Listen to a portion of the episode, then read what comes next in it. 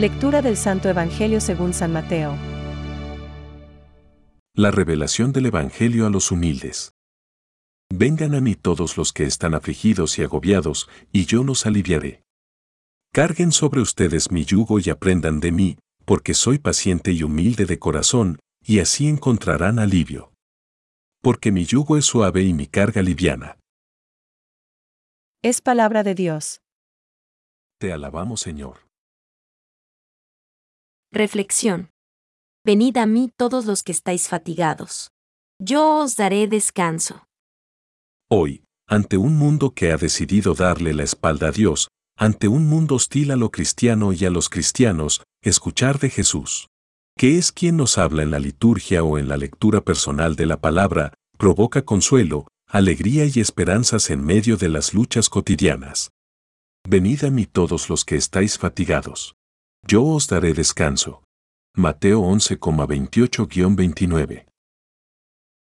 Consuelo, porque estas palabras contienen la promesa del alivio que proviene del amor de Dios.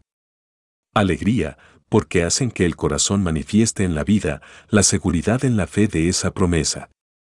Esperanzas, porque caminando, en un mundo así de resuelto contra Dios y nosotros, los que creemos en Cristo sabemos que no todo acaba con un fin, sino que muchos fines fueron principios de cosas mucho mejores, como lo mostró su propia resurrección. Nuestro fin, para principio de novedades en el amor de Dios, es estarse siempre con Cristo.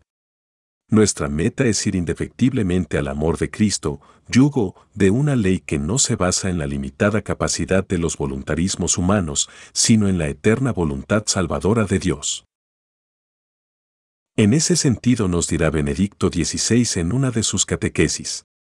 Dios tiene una voluntad con y para nosotros, y ésta debe convertirse en lo que queremos y somos. La esencia del cielo estriba en que se cumpla sin reservas la voluntad de Dios, o para ponerlo en otros términos, donde se cumple la voluntad de Dios hay cielo.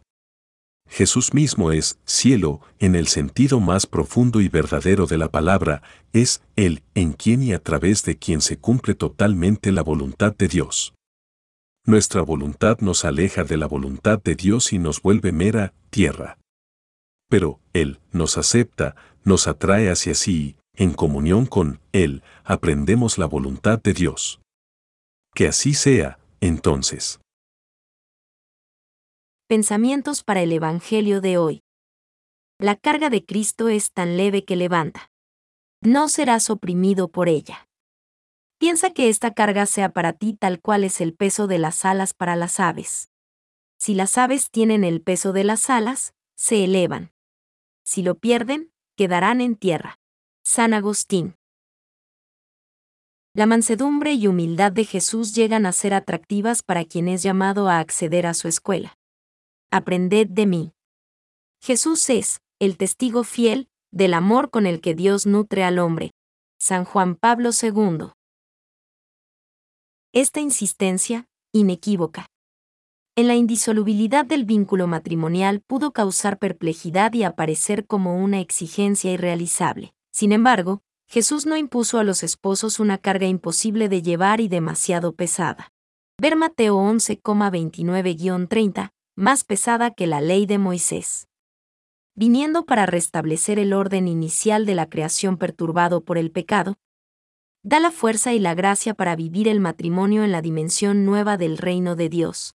Catecismo de la Iglesia Católica, número 1.615.